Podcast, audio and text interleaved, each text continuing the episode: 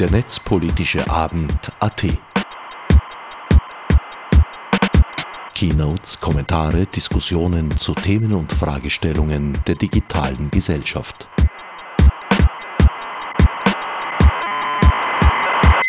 So, herzlich willkommen zum zweiten netzpolitischen Abend AT in Wien. Mein Name ist Leonhard Dobusch. Ich war auch einer von denen, die da involviert waren, sowas zu organisieren. Ich bin bis vor kurzem noch vor allem in Berlin aktiv gewesen, bei der digitalen Gesellschaft und bei netzpolitik.org. Werde aber jetzt aus beruflichen Gründen zurück nach Österreich übersiedeln und habe mir gedacht, der netzpolitische Abend dort, der wird mir fehlen. Und äh, ich hoffe, wir schaffen, dass wir das in, in Wien auch jetzt zu einer Institution machen. Auch der zweite netzpolitische Abend, der wie eben gehört von Leonard Dobusch am 15. Jänner 2016 anmoderiert wurde, erfreute sich regen Zulaufs. Abermals waren im bis auf den letzten Platz gefüllten Wiener MetaLab spannende Vorträge und Diskussionen zu erleben. Die in monatlicher Frequenz geplante Veranstaltung scheint sich zu etablieren. Dankenswerterweise führte Leonard Dobusch derart radiogerecht durch den Abend, dass ich mir weitere Worte an dieser Stelle sparen kann. Wir beginnen jetzt mit dem ersten Vortrag des heutigen Abends. Äh, die Moderatorin des letzten Abends schlüpft in die äh, Speakerinnen- und Eröffnungsspeakerinnenrolle, man könnte sagen Keynote-Speakerinnenrolle des heutigen Abends. Äh, Barbara Wimmer, aka Schrumbab, darf man das so sagen? Habe ich es richtig ausgesprochen? Redakteurin bei der Future Zone, insofern allen hier bekannt, äh, spricht über eine besondere Art von Vorratsdatenspeicherung, nämlich jener für Fluggastdaten. Bitte, the floor is yours. Ja, hallo allerseits. Ich habe das Thema deswegen ausgewählt, ähm, weil es eines der Themen ist, ähm, wo man sehr genau sieht, wie der Terrorismus in Europa sich tatsächlich auswirkt auf die Gesetzgebung. Es geht um die Vorratsdatenspeicherung von Fluggastdaten, die es bereits gibt. Und zwar gibt es bereits Abkommen mit der USA, Australien und Kanada. Und jetzt wird eben auch seit 2011 ein Abkommen mit der EU ähm, verhandelt. Aber bevor wir zum EU-Abkommen kommen, wollte ich euch mal überhaupt erzählen, was Passenger Name Records, also Fluggastdaten eigentlich sind und was da eigentlich alles gesammelt werden soll und drinnen steht. Insgesamt handelt es sich um 60 Einzeldaten, die dann gespeichert werden und dazu gehören ebenso Dinge wie Namen, Vorname, Nachname, Reisedaten, also wohin fliegt man, wann fliegt man wohin, äh, ja und so weiter, Sitzplatz, Gang oder Fenster, Gepäckangaben, Kontaktangaben, zum Beispiel auch die Adressen, äh, nicht nur die Heimatadressen, sondern auch die Adressen von dem Ort, wo man sich aufhält. Und bei den Zahlungsarten sind natürlich besonders die Kreditkarte interessant, da wird halt auch alles gespeichert davon. Aber das ist noch lange nicht alles wenn man zum Beispiel über denselben Vorgang auch einen Mietwagen oder ein Hotel rund um die Flugbuchung bucht, wird das genauso gespeichert. Und dann wird zum Beispiel gespeichert, wenn sich jemand ein vegetarisches Essen bestellt oder ein koscheres Essen, was vielleicht derzeit interessanter ist. Und wenn jemand im Rollstuhl sitzt oder irgendwelche anderen Sachen angibt, die Sensitive Secure Information sind, wird es ebenso gespeichert und dann gibt es noch ein freies Eingabefeld. Und genau dieses freie Eingabefeld, da denkt man sich vielleicht zuerst einmal gar nichts dabei. Es könnte aber eines der spannendsten Sachen dann am Ende sein für die, die diese Daten dann gesammelt haben und sich anschauen, weil äh, zum Beispiel hat der US-Reisejournalist äh, Edward Hasbrook der hat ja schon diverse Auskunftsbegehren erstellt über seine eigenen Fluggastdaten in den USA, weil äh, da gibt es ja diese Speicherung schon. Und der hat zum Beispiel erzählt, dass äh, in, in einem PNR-Datensatz vermerkt wurde, dass ein Buch über Drogen und ihre Rechte im Gepäck sich befunden hat. Möchte man vielleicht nicht unbedingt, äh, dass das irgendwie dann jahrelang gespeichert wird aber es sind auch Einträge über die Gemütslage oder das Verhalten möglich. oder auch nur, ob man einen Apfel mitgenommen hat und solche Sachen. Also dieses freie Eingabefeld ist durchaus eines, was, naja, besonders heikel ist am Ende des Tages. Und jetzt erzähle ich euch mal, was in Europa mit dem EU-PNR geplant ist. Das Ganze ist ein ziemlich langer Prozess schon gewesen. Es wurde schon fünf Jahre lang verhandelt. Und im Dezember dieses letzten Jahres hat man sich dann auf einen Kompromiss geeinigt. Und zwar werden die Daten für sechs Monate unmaskiert gespeichert. Danach werden sie anonymisiert und weitere fünf Jahre gespeichert. Zugriff darauf haben die Sicherheitsbehörden und Europol. Und was einmal fix gespeichert wird, sind alle Informationen von allen Flügen ähm, in die EU und außerhalb der EU. Dann gibt es aber auch noch natürlich innereuropäische Flugdaten, also wenn man jetzt nur von Wien nach Berlin fliegt, ob das gespeichert wird, das wird von den einzelnen Mitgliedstaaten abhängen. Und ähm, die österreichische Innenministerin Johanna Mikl-Leitner hat sich bereits dafür ausgesprochen, also dass auch die ähm, Verbindungen von Österreich in andere EU-Länder gespeichert werden sollen. Das Ganze ist allerdings mit der anderen Regierungspartei nicht akkordiert und ist sicher noch nicht so ähm, durch und es ist sicher noch nicht das letzte Wort gesprochen, was das betrifft. Abgesehen davon müsste man dafür dann auch wieder nationale Gesetze schaffen und ob diese innereuropäischen Flugdaten dann wirklich gespeichert werden, das wird sich erst zeigen. Warum hat man dieses Abkommen eigentlich gemacht? Also die offizielle Erklärung ist äh, zu Zwecken der Verhütung, Aufdeckung, Aufklärung und strafrecht, strafrechtlichen Verfolgung von terroristischen Straftaten und schwerer Kriminalität. Das ist sozusagen der offizielle Grund, warum man meint, diese Daten zu brauchen. Diese Anonymisierung, die da nach sechs Monaten passieren soll, mehr oder weniger, die ist aber eigentlich natürlich keine richtige Anonymisierung, weil die Datensätze können jederzeit per Knopfdruck wieder zurückpersonalisiert werden richtig anonymisiert wären sie nämlich eigentlich wertlos, weil anonymisierte Daten deuten dann nicht mehr auf kriminelle und terroristische Netzwerke hin und, und man kann die auch nicht mehr erkennen. Und deswegen können sie eben in den konkreten Anlassfällen bei einer konkreten Bedrohung oder einem konkreten Risiko jederzeit per Knopfdruck wieder de-anonymisiert werden. Sozusagen ist das eigentlich mehr oder weniger ein Datenwäschetrick wie ich vorhin schon erwähnt habe, wird das Ganze schon seit 2011 eigentlich verhandelt. Da gab es den ersten Entwurf von der EU-Kommissarin äh, Cecilia Malmström. Dann gab es natürlich einen längeren Prozess, also das ist jetzt nur ganz, ganz kurz dargestellt, so die wichtigsten Eckpoints, weil also in der EU ist es ja immer so, dass ähm, zuerst einmal der Vorschlag gemacht wird, dann müssen sich EU Kommission, EU-Parlament und EU-Rat auf etwas einigen.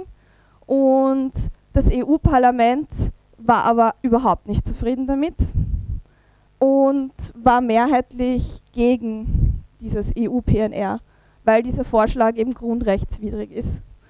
Und am 8. April 2014 ist dann halt was ganz Besonderes passiert. Der EuGH hat die Richtlinie zur Vorratsdatenspeicherung gekippt, aber natürlich nicht zur EU-PNR-Vorratsdatenspeicherung, sondern zur echten Vorratsdatenspeicherung, eben zur anlasslosen Sammlung personenbezogener Daten. Die wurde eben ausdrücklich verboten. Und das betrifft aber eben nicht nur diese echte Vorratsdatenspeicherung, sondern das betrifft auch die Speicherung der Reisedaten und der Reisevorratsdatenspeicherung. Dann habe ich eben auch schon erzählt, es gibt eben nicht nur das EU-PNR, sondern es gibt das Ganze auch mit USA, Kanada und Australien. Und nach diesem äh, Grundsatzurteil von der Vorratsdatenspeicherung hat man sich dann eben dazu entschlossen, im November 2014 einmal zu fragen, Moment einmal, ist das überhaupt jetzt dieses Fluggastdatenabkommen, kann man das denn überhaupt machen? Anhand des Kanada-EU-PNRs ist das dann zum EUGH gekommen. Allerdings ist das noch gar nicht entschieden. Also der EUGH hatte noch keine Möglichkeit, das zu entscheiden. Und trotzdem wird jetzt nicht auf diese wichtige Entscheidung gewartet, weil dann ist eben was passiert. Wie wir alle wissen, vor genau einem Jahr und einer Woche gab es diese Anschläge in Paris und dann hat sich in Europa einfach was verändert von der Grundstimmung her. Also das war natürlich ein massives Ereignis und jeder wird dabei irgendwelche anderen Gefühle haben, wenn er daran denkt, wenn er daran irgendwie zurückdenkt und sich erinnert. Jedenfalls wurde halt sofort gefordert, dass wir Fluggastdatenspeicherung brauchen. Wir brauchen das unbedingt. Es ist unerlässlich. Das ging sozusagen so in einer Timeline irgendwie dahin. Eben, ich habe sie jetzt die Terror-Timeline genannt, ähm, weil es einfach ähm, von mir als Journalistin wunderschön mitzuverfolgen war, wie denn tatsächlich äh, im Tages- oder Wochentakt irgendwelche neuen Äußerungen von Politikern gekommen sind, die einfach irgendwie sich gedacht haben, naja, irgendwas müssen wir jetzt machen, irgendwas müssen wir machen, es kann einfach nicht so weitergehen und dieses, dieses Gefühl der Angst und Hilflosigkeit wird halt immer sofort in mehr Überwachung und wir brauchen mehr Überwachung. Und die Fluggastdatenspeicherung hat sich da eben perfekt angeboten, weil die Terroristen halt viel herumfliegen. Und deswegen ist es scheinbar unerlässlich, zumindest wird uns das eben so verkauft. Am 28. Jänner haben die EU-Minister dann halt nochmal alle zusammen beschlossen, dass wir das jetzt unbedingt brauchen und haben den Druck erhöht auf alle anderen, die irgendwie da involviert sind. Also sozusagen das EU-Parlament, was den Vorschlag ja schon abgelehnt hatte. Dann war Stille bis zur Terror Timeline 2, also bis die nächsten Anschläge, Anschläge passiert sind. Dann ähm, kam halt so, sofort wieder dieselbe Forderung. Das war dieses Mal aber gar nicht mehr so in dem Ausmaß spürbar, sondern das hat sich dann mehr in den stillen Kämmerlein abgespielt. Da haben die Innenminister dann eigentlich mehr Druck ausgeübt auf das EU-Parlament und haben das jetzt zu sehr der Öffentlichkeit gar nicht mehr so spüren lassen, bis die EU-Parlamentarier nachgegeben haben sozusagen und Kompromissbereitschaft signalisiert haben. Dann haben wir sich einen, an einem Tisch gesetzt und sich darauf geeinigt und es wurde der Öffentlichkeit verkauft als großer Fortschritt im Antiterrorkampf. Am 10.12. hat sich dann eine Mehrheit auch im EU-Innenausschuss des Parlaments gefunden. Das bedeutet, dass das Ganze vermutlich im Februar 2016 beschlossen wird, weil der Ausschuss, der das irgendwie vorbeschlossen hat, der ist sozusagen federführend und in 99,9 Prozent aller Fälle halten sich dann auch die übrigen Parlamentarier an das, was im Ausschuss beschlossen worden ist. Da war eben der Druck scheinbar nach dem zweiten Terroranschlag so groß, dass es nicht mehr anders gegangen ist aus Sicht der Parlamentarier. Natürlich heißt das nicht, dass da alle zustimmen werden, im Gegenteil, es äh, sind bestimmte Fraktionen. Jetzt stellt sich natürlich die Frage, ob wir das eigentlich wirklich brauchen oder ob uns das einfach nur so verkauft wird, dass wir es brauchen. Wir brauchen es unbedingt wenn man sich das jetzt anschaut, was da eigentlich passiert ist, ist im, im, letzten Jahr, ist es aber so, dass sehr viel darauf hindeutet, dass wir es eigentlich gar nicht brauchen. Und zwar sind die Informationen über die Täter von Paris schon vorher verfügbar gewesen, über Airlines, nationale Behörden und andere Organisationen wie Europol oder Grenzschutz. Und dieser Mangel an Informationen, der diese Vorratsdatenspeicherung der Reisedaten jetzt rechtfertigen soll, der war aber eigentlich gar nicht vorhanden, sondern das wird uns nur eingeredet. Und diese Datenflut alleine nützt überhaupt nicht. Wenn dann bräuchten Behörden auch ähm, die Tools, um was mit diesen Daten überhaupt anzufangen die Frage, die sich dann halt auch noch stellt, warum es eigentlich gar keine Evaluierung der bestehenden Maßnahmen gibt. Datenschützer fordern eigentlich schon seit Jahren, dass man eigentlich zuerst einmal die Überwachungsgesetze evaluieren sollte, bevor man überhaupt sich neue Maßnahmen überlegt und einmal feststellen soll, braucht man überhaupt irgendwas noch. Es ist eigentlich fraglich, ob man irgendwas braucht. Das sage jetzt nicht nur ich, sondern das sagen auch sehr viele andere schlaue Leute oder viel schlauere Leute. Und zwar unter anderem Evan McAskill vom Guardian, der halt die Geschichten mit Edward Snowden gemacht hat, sagt, es gibt keinen einzigen Beweis dafür, dass Massenüberwachung Terrorismus wirklich aufhält. Der EU-Datenschutzbeauftragte Giovanni Buttarelli hat gesagt, unsere Freiheiten können nicht geschützt werden, indem wir das Recht auf Privatsphäre unterminieren.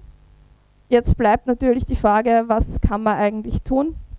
Und da hat der grüne EU-Parlamentarier Jan Philipp Albrecht vor kurzem einen Tweet dazu abgesetzt. If there is any law student intending to become the next Max Schrems, I can recommend to prepare an ECJ file against EU PNR, a winning case. Was er damit meint, ist, ähm, diese EU-Vorratsdatenspeicherung ist eben grundrechtswidrig und durch das EuGH-Urteil vom ähm, Jahr 2014 ist es eigentlich ganz klar, dass dieses Abkommen so nicht kommen kann. Und wenn es denn jetzt trotzdem kommt, dann äh, wird man das wohl wieder wegklagen können. Und er hofft halt darauf, dass sich da äh, wieder ein angehender Jurist irgendwie damit beschäftigt. Und der Max hat gerade am Mittwoch in einer anderen Veranstaltung erzählt, dass er gehört hat, dass halt wirklich auf die EU-Abgeordneten so ein großer Druck ausgeübt worden ist, dass sie halt jetzt sagen, ja, sie stimmen dem jetzt zu, sie wollen das eigentlich gar nicht, aber sie stimmen zu, weil dieser Terrorismus, der schwebt eben über allem und sie hoffen darauf, dass es nachher wieder weggeklagt wird.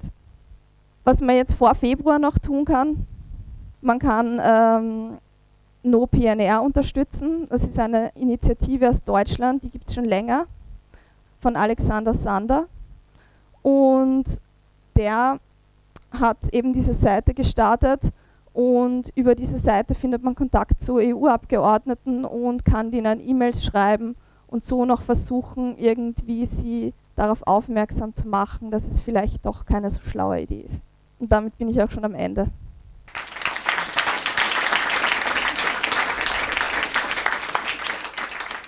Die nun folgende Ad-hoc-Diskussion wird hier aus Gründen der Sendezeit nicht wiedergegeben.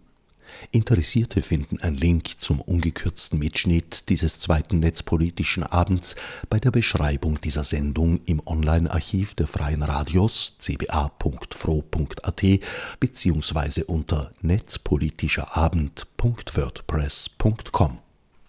Nach Barbara Wiemers Referat zu Passenger Name Records sprach Ingrid Brodnik über Kommentarkultur und Hate Speech. Alle weiteren Erklärungen darf ich wieder getrost Leonhard Dobusch überlassen. Wer sich nach diesem deprimierenden Einstieg erhofft hat, dass es jetzt fröhlich wird, den muss ich leider enttäuschen. Als nächstes wird nämlich Ingrid Brodnik, und ich bin auch sicher, sie ist mindestens so bekannt wie ihre Vorrednerin hier in dieser Runde, äh, langjährige Internet-Medien-Ressortleiterin beim Falter, seit circa einem Jahr jetzt bei Profil. Heute eigentlich aber auch hier als Autorin eines sehr lesenswerten Buches und ich sage das jetzt nicht als jemand, der ich ausnahmsweise habe ich das wirklich gelesen. Ich habe es, wer es mir nicht glaubt, ich kann meine äh, Rezension bei netzpolitik.org nachlesen. Nämlich das Buch ist Der unsichtbare Mensch, wie die Anonymität im Internet unsere Gesellschaft verändert.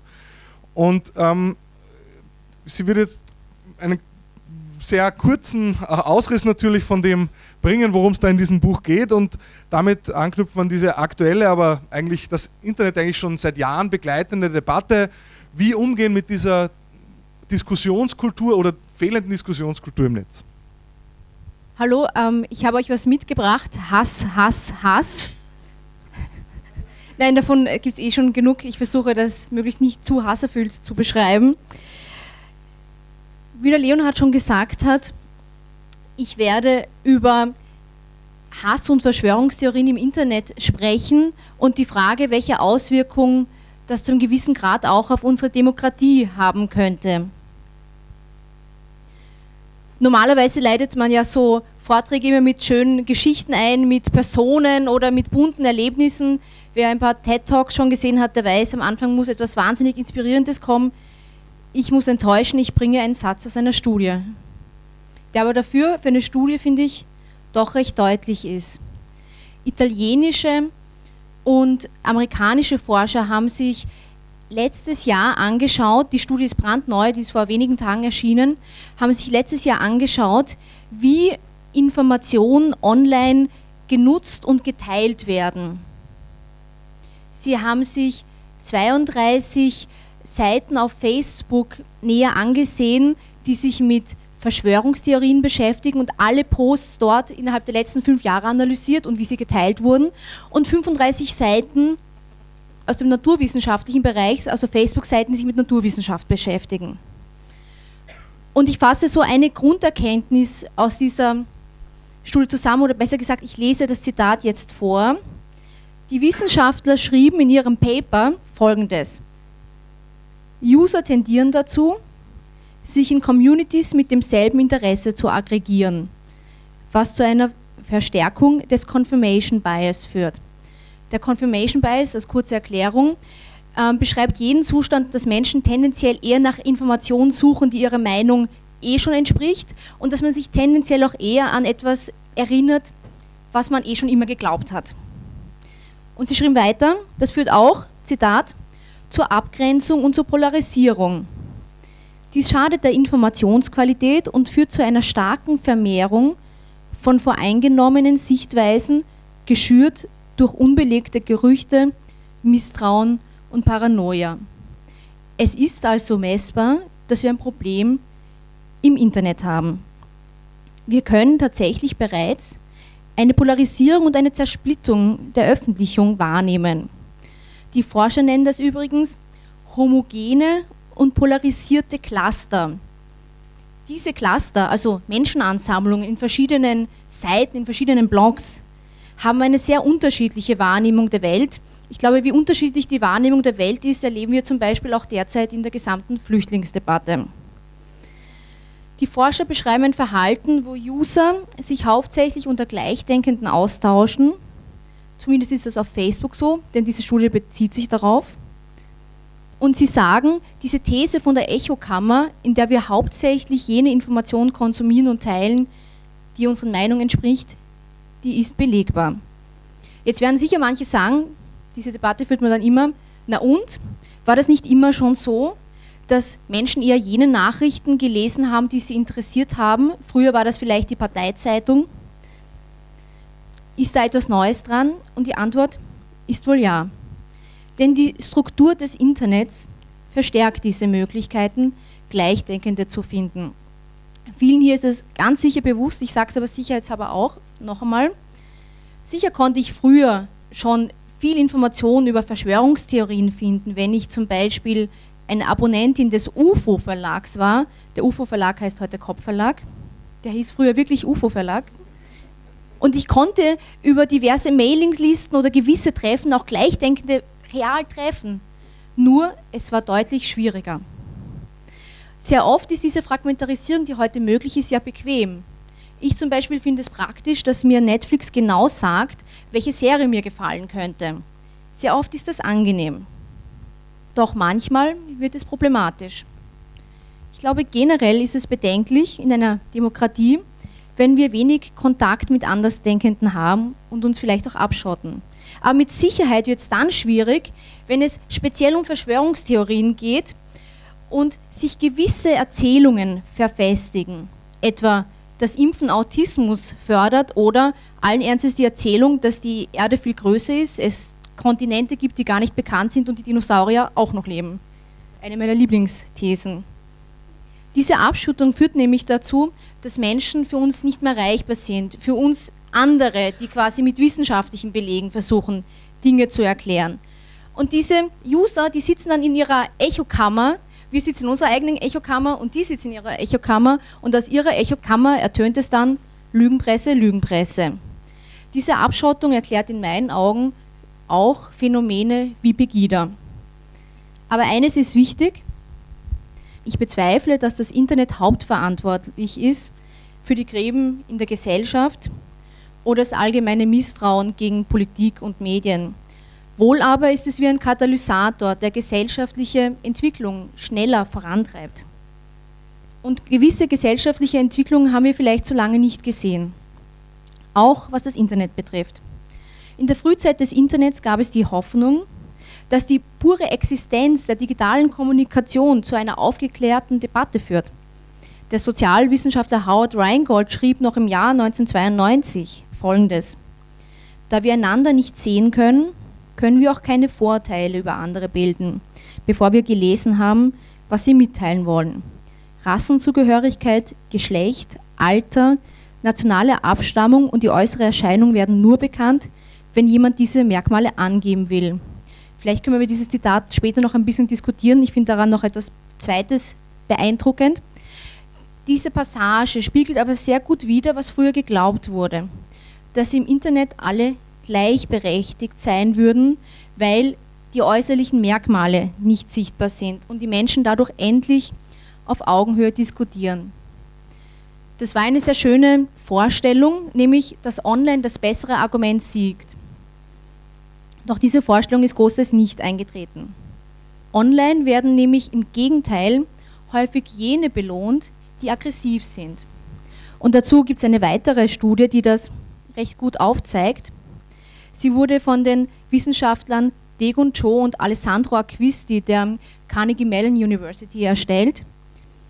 Diese Forscher haben sich 75.000 Postings auf südkoreanischen Nachrichtenseiten angesehen. Und sie haben geschaut, welche Postings erhalten die meisten Likes. Zur Erklärung, auf vielen Zeitungsseiten kann ich ja auch die User-Kommentare bewerten. Ich kann Daumen hoch, Daumen runter klicken, ich kann auf Rot oder Grün, Plus oder Minus klicken. Die Forscher haben das ausgewertet und geschaut, welche Kommentare immer am meisten Zuspruch erhalten. Und sie fanden heraus, Kommentare, die Schimpfworte enthalten, bekommen mehr Likes. Und das muss man sich einmal durch den Kopf gehen lassen. Ist ein Kommentar untergriffig oder mit Beleidigungen gefüllt, kriegt er wahrscheinlich mehr Likes. Das ist ein menschlicher Faktor, der dazu führt, dass die Schreihälse oft auch mehr wahrgenommen werden. Es gibt aber auch technische Faktoren. Denn in einer von Algorithmen sortierten Medienrealität wird derjenige, der viele Likes hat, auch noch mehr Menschen angezeigt. Das heißt, eine Kombination aus menschlichen und technischen Faktoren hilft jenen, die halt besonders ruppig formulieren. Und in meinen Augen erklärt es vielleicht auch, warum Heinz-Christian Strache der stärkste österreichische Politiker auf Facebook ist. Das Internet ist in meinen Augen sehr wohl ein Medium, das eine fairere Debatte möglich machen würde. Nur das passiert eben nicht ganz automatisch. Zu lange gab es dieses Glauben, dass alle im Netz dieselben Chancen finden. Aber stimmt das? Haben Zurückhaltende die gleichen Chancen wie Aufdringliche? Haben Frauen die gleichen Karten wie Männer? Haben spröde Politiker die gleiche Chance wie Populisten? Einer der größten Mythen rund um das Internet ist, dass es automatisch ein egalitärer Raum ist. Es fehlen Sicherheitsmechanismen, zum Beispiel eine strikte Moderation, die das in vielen Räumen erst ermöglicht. Und ich gebe ein, gerne ein Beispiel, das es ein bisschen erklärt. Seit den 90er Jahren haben sich Foren im Internet nicht maßgeblich verändert. Jeder weiß, wie ein Forum ausschaut. In der Regel ist der neueste Kommentar ganz oben. Und in den Anfangstagen des Internets machte das auch total Sinn, weil es gab zum Beispiel gar nicht so viele Kommentare. Da war jeder schon glücklich, wenn er sieben Beiträge auf seinem Gästebuch auf dieser schwindligen Homepage hatte, die damals jeder angelegt hatte. Das war auch okay. Nur heutzutage haben wir eine andere Debatte. Eine Debatte, wo zum Beispiel 1000 Postings im Standard-Forum erscheinen oder 100.000 Postings und einen Beitrag der Huffington Post. In so einer Realität werden chronologische Postings mitunter problematisch, denn sie nützen den Rüpeln. Wenn ich heute in ein Zeitungspost, äh, Zeitungsforum gehe und, einem, und unter einem Artikel 100 Mal meine Meinung wiederhole, wenn ich 100 Mal dort poste, dann bin ich 100 Mal an erster Stelle ganz unsichtbar. Wenn ich aber in diesem Zeitungsforum diesen Artikel auch lese und mir denke, ah, dieser eine Aspekt, den soll man noch ergänzen und ich poste diesen einen Aspekt und ich wiederhole mich nicht, dann bin ich nur einmal ganz oben sichtbar. Ist die Meinung desjenigen, der aber nur einmal postet, hundertmal unwichtiger als desjenigen, der einfach auf Teufel komm raus alle zutextet? Ich glaube nicht. Wohl aber können wir genau dieses Verhalten auf vielen Webseiten beobachten und hinzu kommt noch eine aggressive Tonalität einzelner User, oft dieser Power-User, die dann andere verstummen lässt. Die ziehen sich aus der Diskussion zurück. Heute ist Wikipedia 15 Jahre alt geworden und nur eine interessante Zahl dazu. Eine interne Umfrage aus dem Jahr 2011 fand heraus, dass nur einer von zehn Helfern der Wikipedia einer von zehn Wikipedianern eine Frau ist. Und erst vor wenigen Wochen erschien im Atlantic in den USA ein sehr interessanter Artikel über den Umgang mit Frauen auf Wikipedia. Und die Autorin schrieb dabei Folgendes über das Verhalten mancher weiblicher Wikipedianerinnen. Sie schrieb, um zu verhindern, dass sie Ziel von Belästigungen werden, nutzen manche Wikipedianerinnen geschlechtsneutrale Pseudonyme und sie vermeiden es, bei ihrem Usernamen irgendeine persönliche Information anzuführen. Das ist doch irre, dass Frauen verheimlichen, dass sie eine Frau sind, damit bloß niemand unangenehm wird. Das ist der Zustand des Internets im Jahr 2015, mehr als ein Vierteljahrhundert, nachdem das World Wide Web erfunden wurde. Ich wurde eingeladen, um über Hate Speech und Wut im Netz zu sprechen. Und in meinen Augen sind zwei der größten Probleme die bereits genannten. Erstens die Polarisierung, also dass sich Menschen auch abspalten vom, von den anderen, von der Lügenpresse oder den Lügenwissenschaftlern oder was weiß ich, und sich mit obskuren Quellen radikalisieren. Und zweitens, dass aggressive Postings extrem sichtbar sind, während nuancierte Wortmeldungen oft gar nicht so richtig aufscheinen. Das Internet ist in meinen Augen derzeit kein egalitärer Raum. Und das Skurrile daran ist, das war nie böse gemeint. Die Gründe dafür sind eigentlich total wohlmeinend. In vielen digitalen Debatten seit dem Anfang des Internets gab es immer das Bestreben, bloß keine Meinung zu sanktionieren, also ein, eine möglichst sanktionsfreie Rede zuzulassen. An sich ein edles Bestreben. Nur ist offensichtlich, dass das eben nicht immer funktioniert. Wenn ich jede Meinung egalitär behandle, setzen sich jene durch, die sich groß fühlen, wenn sie andere klein machen.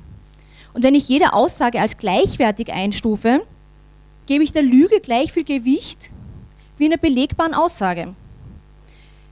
Wahrscheinlich trage ich hier Eulen nach Athen und vielen ist das schon bewusst. Ich will aber trotzdem ein Beispiel geben für die Niederträchtigkeiten, die tatsächlich in die öffentliche Debatte eingekehrt sind. Es ist ein sehr bekanntes Beispiel.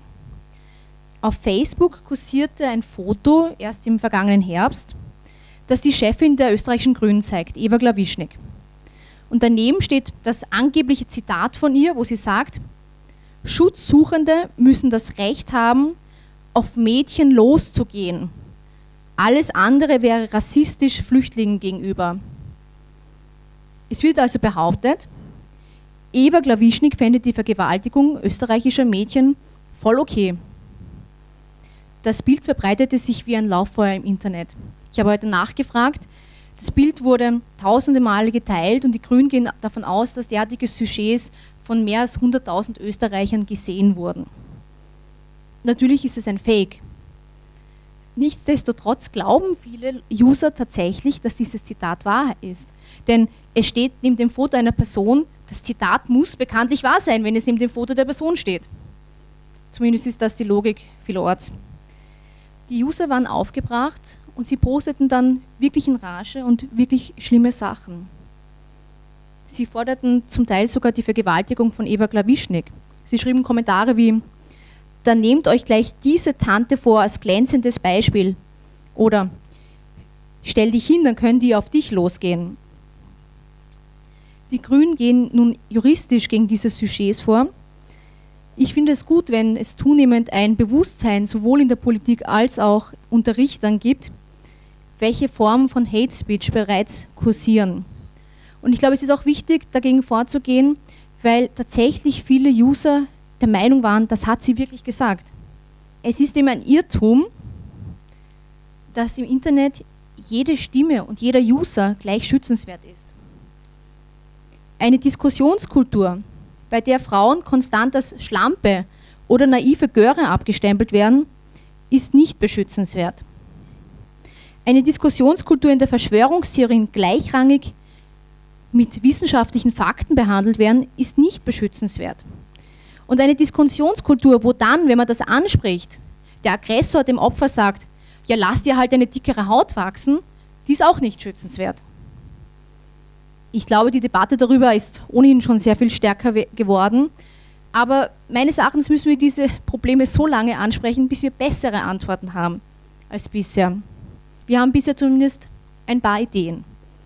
Was könnte man tun? Wie gesagt, eine letztgültige, stets funktionierende Antwort gibt es bisher nicht. Wohl aber ein paar Ansätze. Ich glaube, wir müssen das Diskussionsniveau heben und eine klare rote Linie ziehen.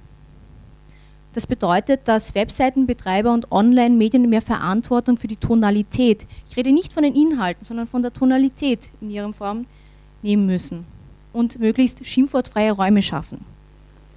Diese schimpfwortfreien Räume sind nicht nur eine Frage des Geschmacks oder ob man jetzt jemand ist, der eine dünne Haut hat. Schimpfworte haben eine Wirkung. Das zeigt ja auch eine Studie von Forschern der University of Wisconsin. Die haben einen Blog-Eintrag zum Thema Nanotechnologie verfassen lassen, der wirklich sehr seriös, sauber und ausgewogen geschrieben war. Es wurden die positiven Seiten und die negativen Seiten der Nanotechnologie beschrieben. Und darunter gab es Postings. 1100 Amerikaner haben diesen Beitrag gelesen und darunter auch die Postings. Nur die eine Hälfte las Postings, in denen diskutiert wurde, durchaus lebendig, aber ohne Schimpfworte. Und die andere Hälfte las die exakt gleichen Postings, nur waren da noch Schimpfworte eingeflochten.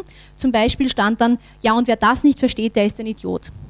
Und dann haben sie einfach verglichen, wie diese zwei Gruppen über das Thema Nanotechnologie dachten.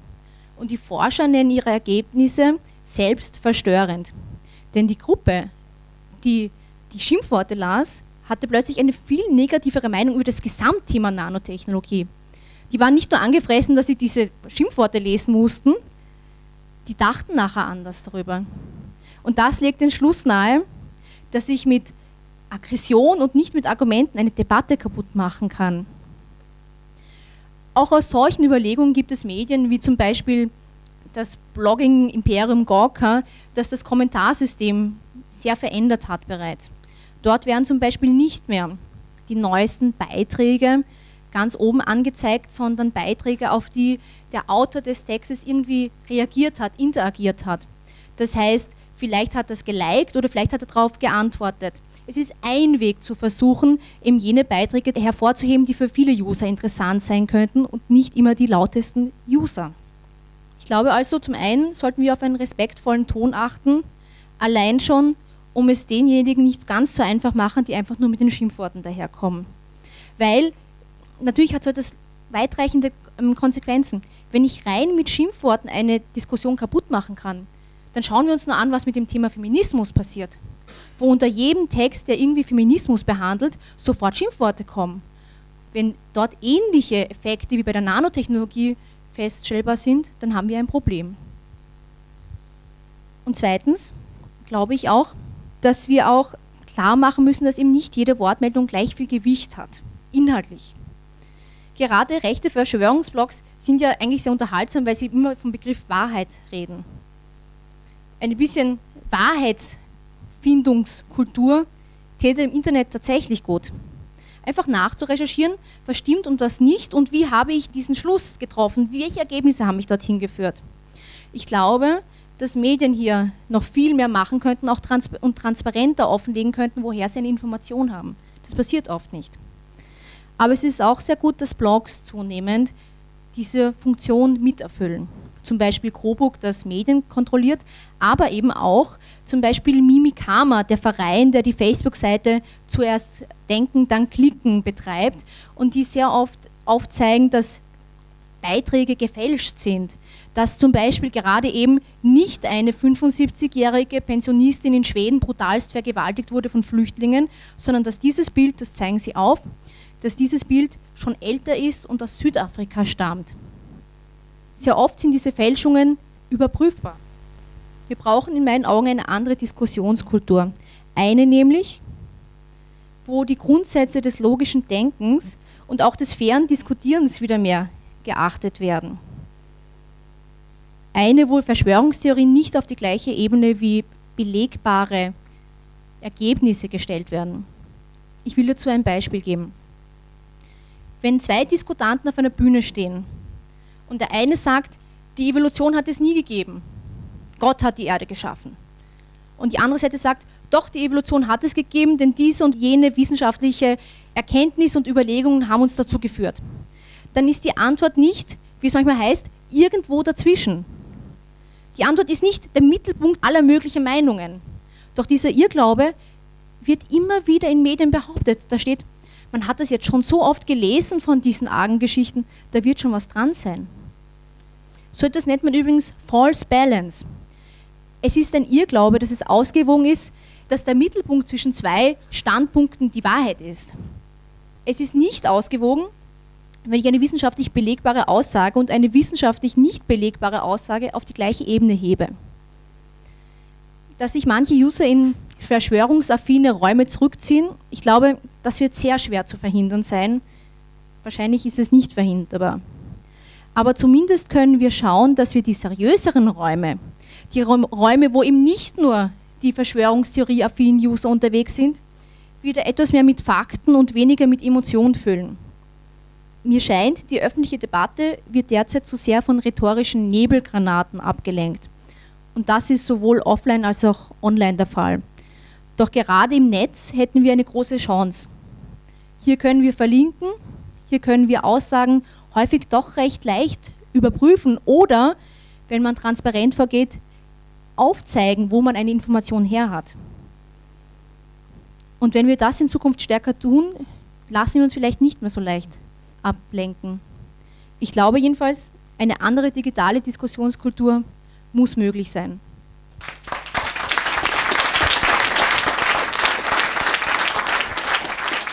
Wiederum entwickelte sich eine spannende Diskussion, die in dieser Zusammenfassung ausgespart bleibt. Den dritten und letzten Vortrag des Abends hielt Dodger vom legendären Chaos Computer Club. Hier war nicht nur eine prägnante Kurzfassung der Geschichte des CCC zu erfahren, auch die Atmosphäre des netzpolitischen Abends AT ist bestens dargestellt. Daher nehmen wir uns die Sendezeit, diesmal auch der zugehörigen Diskussion zu lauschen, in deren Verlauf unter anderem Herbert Waloschek aus dem Publikum Interessantes zur gemeinsamen Geschichte von CCC und MetaLab zum Besten gab. In weiterer Folge ist ein Anstoß zur Wiederbelebung des CCC Wien mitzuerleben. Ein Unterfangen, das im Erfolgsfall möglicherweise im Nachhinein noch zum historischen Moment geraten könnte, doch der Reihe nach. Aber bevor ich jetzt den Dodger gleich äh, hier die Bühne übergebe, möchte ich noch eine Sache kurz erwähnen, weil vielleicht ist es manchen aufgefallen. Der letzte Programmpunkt heute ist, wir haben Besuch aus Deutschland vom Chaos Computer Club, konkret von dessen Vorstand, aber dass der Vorstand dort ja eigentlich gar nichts zu plaudern hat, wird der Vorstand nachher gleich selber erklären, wenn es um die Geschichte und die Struktur des CCC geht. Zumindest hat er mir sowas in die Richtung vorher angekündigt was ich nur erwähnen möchte, ist, wir haben eigentlich eine kurzfristige Änderung gehabt. Eigentlich wäre ja als dritter Vortrag heute am Programm gestanden Silvia Kuba und Michi Heiling, die eine Studie gemacht haben zu Crowdwork. Und wir haben das jetzt nicht rausgehaut, weil wir einen dritten deprimierenden Vortrag euch nicht zumuten wollten, sondern ähm, da gab es kurzfristige Terminprobleme. Und äh, ja, ansonsten bitte ich jetzt den Dodger kurz äh, hier spontan mehr oder weniger ein paar Dinge zu erzählen. Er hat auch keine Slides. Ich weiß nicht, äh, warum, alle haben sich, glaube ich, angepasst an die Zuhörerinnen und Zuhörer im Audiostream, die jetzt wissen, sie verpassen rein gar nichts. Sie kriegen alles mit, also natürlich außer diese vielen schönen Menschen hier. Danke, danke. Ähm, ja, also kurz nochmal, warum ich keine Slides habe. Ähm, aus, ich besuche euch mal wieder im MetaLab über, vielleicht hast du ja Lust, zwei, drei Worte zu sagen oder zu diskutieren zu der Mail von gestern, also so ein Vortrag wäre schon ganz geil, zu heute, als dann hieß, du stehst im Programm. Ähm, und zwischendurch acht Stunden im ICE heute, aber ich hatte echt keine Lust, Folien zu klicken. Aber das kriegen wir auch so hin. Ich wurde gebeten, was über diesen CCC zu erzählen, von dem man so viel hört. Ähm, zum ersten hätte ich mal eine Frage. Wer weiß denn, wo in Wien der CCC sitzt? Richtig, ihr sitzt gerade mittendrin. Doch, das MetaLab ist, ist der offizielle ERFA des CCC. Also das hier ist ein Erfahrungsaustauschkreis. Das ist vor Jahrzehnten mal so eingerichtet worden und seitdem ist das so. Überraschung.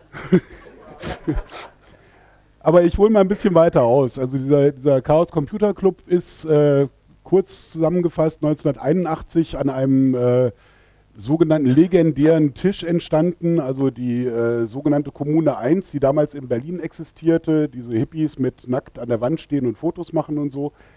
Die hatten einen großen Küchentisch in ihrer Kommune, der wanderte in die Redaktion der Taz, der Tageszeitung. Und da trafen sich dann irgendwann mal fünf äh, Computerfreaks, damals mit K geschrieben und IE hinten, die mal über diese Computer reden wollten, die überall so auftauchten. Also 1981. Ja, wir reden von einer Zeit, weit vor dem Internet, äh, weit vor Datenfernübertragung und wenn dann nur drei Computer pro Stadt so ungefähr. Also diese Größenordnung.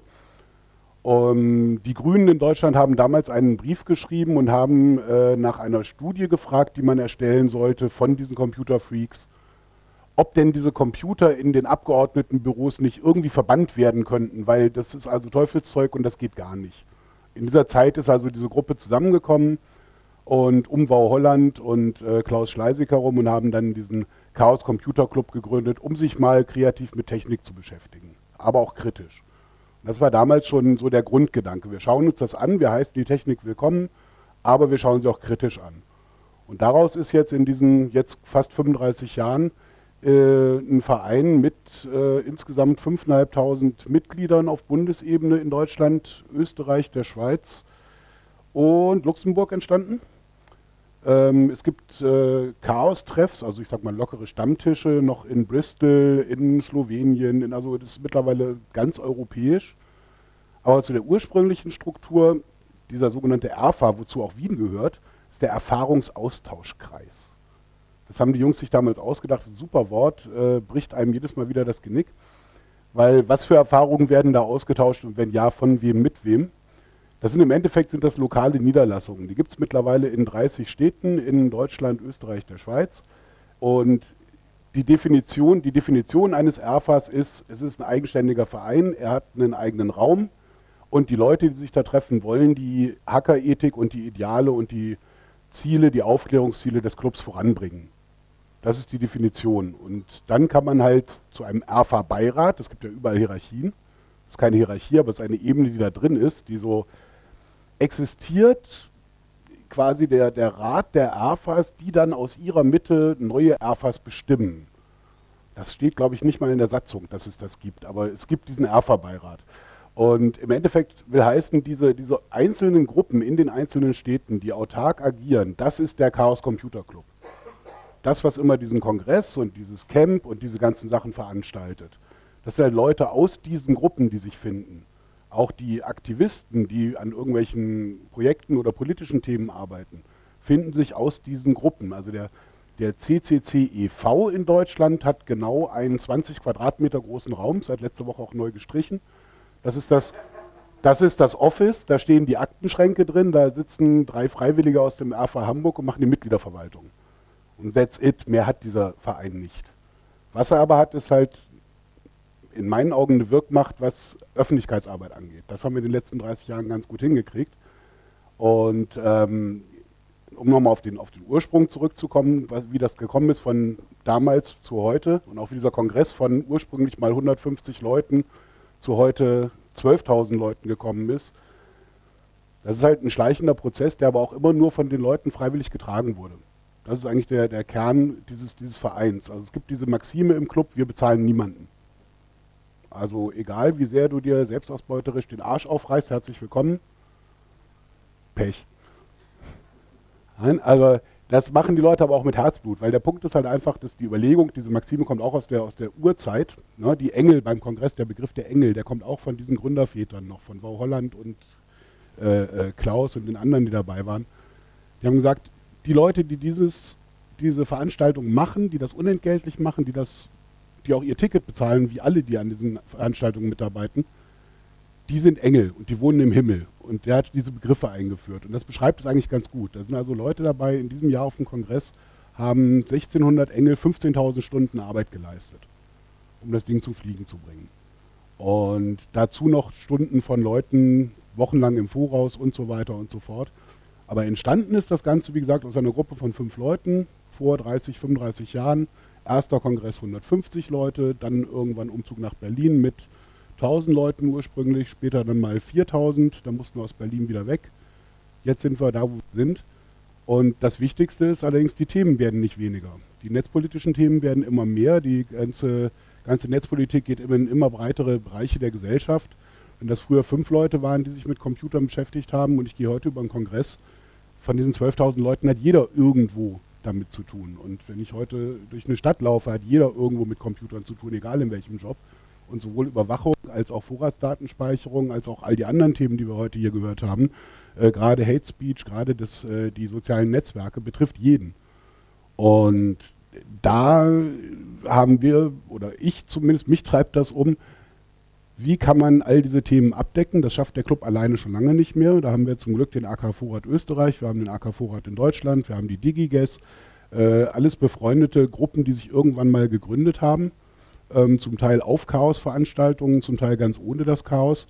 Ähm, unterm Strich können wir halt, oder muss sich halt auch der Club jetzt langsam mal daran gewöhnen, da gibt es die das machen, die das auch zum Teil besser machen können, weil sie sich gezielt auf ein Thema stürzen, wie PNR, wie äh, Save the Internet EU und so weiter und so fort. Was wir halt machen können, ist unterstützen.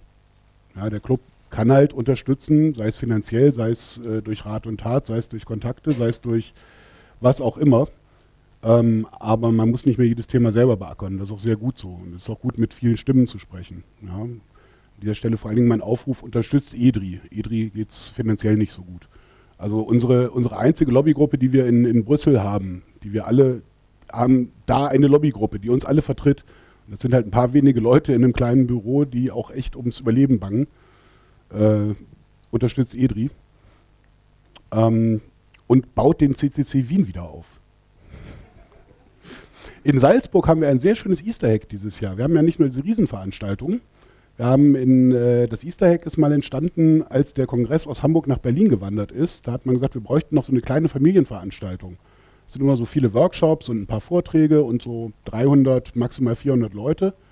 Sehr kuschelig, sehr flauschig, immer an Ostern und in diesem Jahr, ich bin so froh, in Salzburg. Und es wird toll. Es gibt Sticker. Ja, besucht auch, besucht auch die anderen regionalen Veranstaltungen. Also wem der Kongress und das Camp zu voll sind und zu viele Leute und zu viel Input.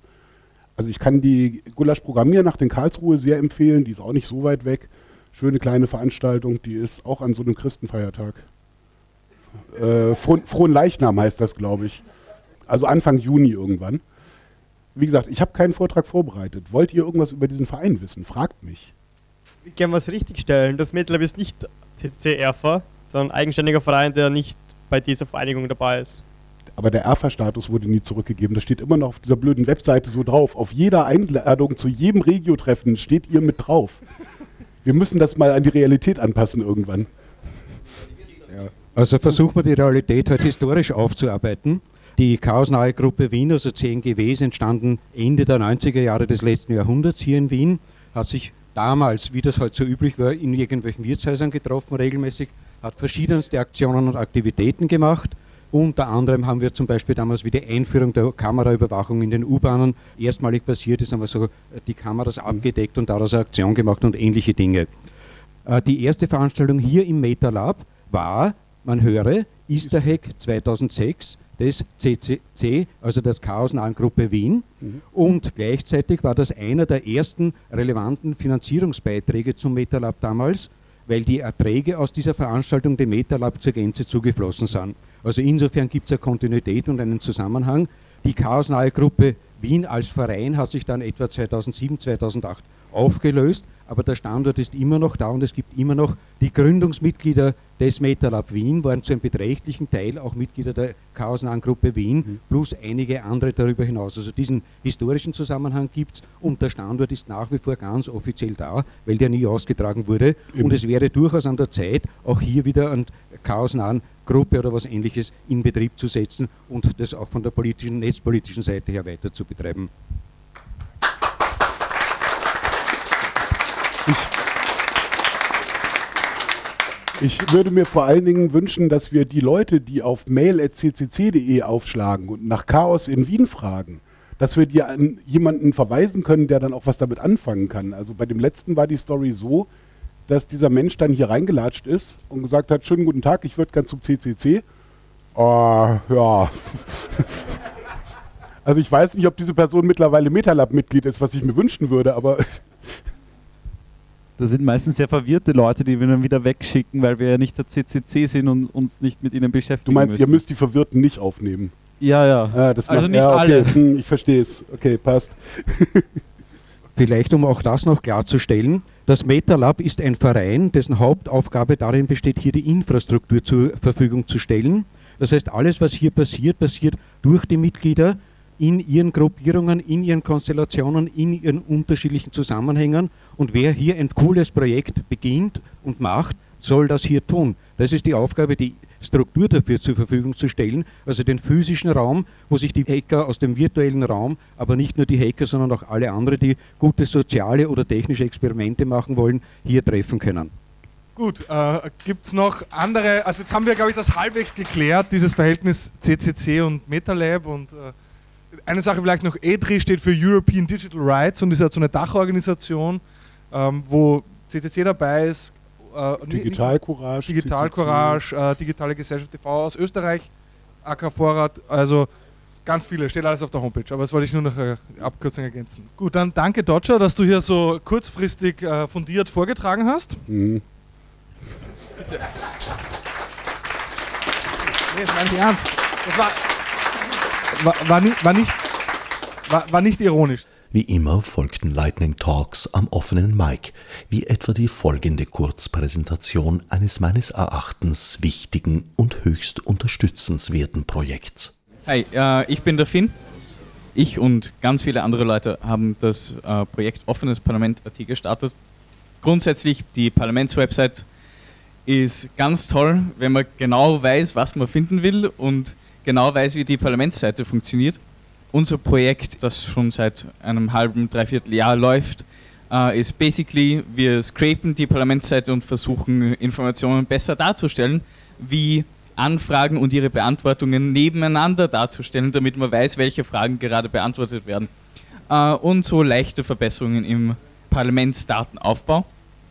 Wir sind schon sehr weit, wir haben ganz viele Daten schon gesammelt und wir haben Code Bounties vorbereitet für Leute, die mithelfen wollen.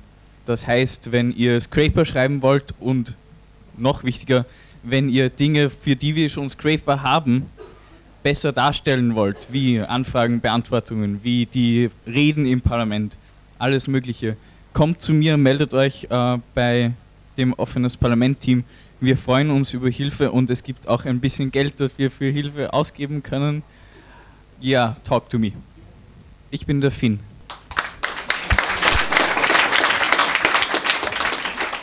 Im Anschluss erläuterte Thomas Lohninger vom AK Vorrat den damals aktuellen Stand des Tauziehens um das neue polizeiliche Staatsschutzgesetz. Zwischenzeitlich wurde der Gesetzesentwurf Mittwoch, 27. Jänner 2016 im Nationalrat von den Regierungsparteien gegen die Stimmen der Opposition beschlossen. Trotz einiger Korrekturen, die zuletzt noch im Entwurf vorgenommen wurden, ist die Kritik keineswegs verstummt. Die Verbesserungen seien zwar anzuerkennen, aber viel zu wenig weitgehend, lautet der Tenor. Die nun beschlossene Einführung sogenannter V-Leute sei weiterhin grundsätzlich abzulehnen und völlig inakzeptabel. Über Klagen vor dem Verfassungsgerichtshof wird vielerorts laut nachgedacht.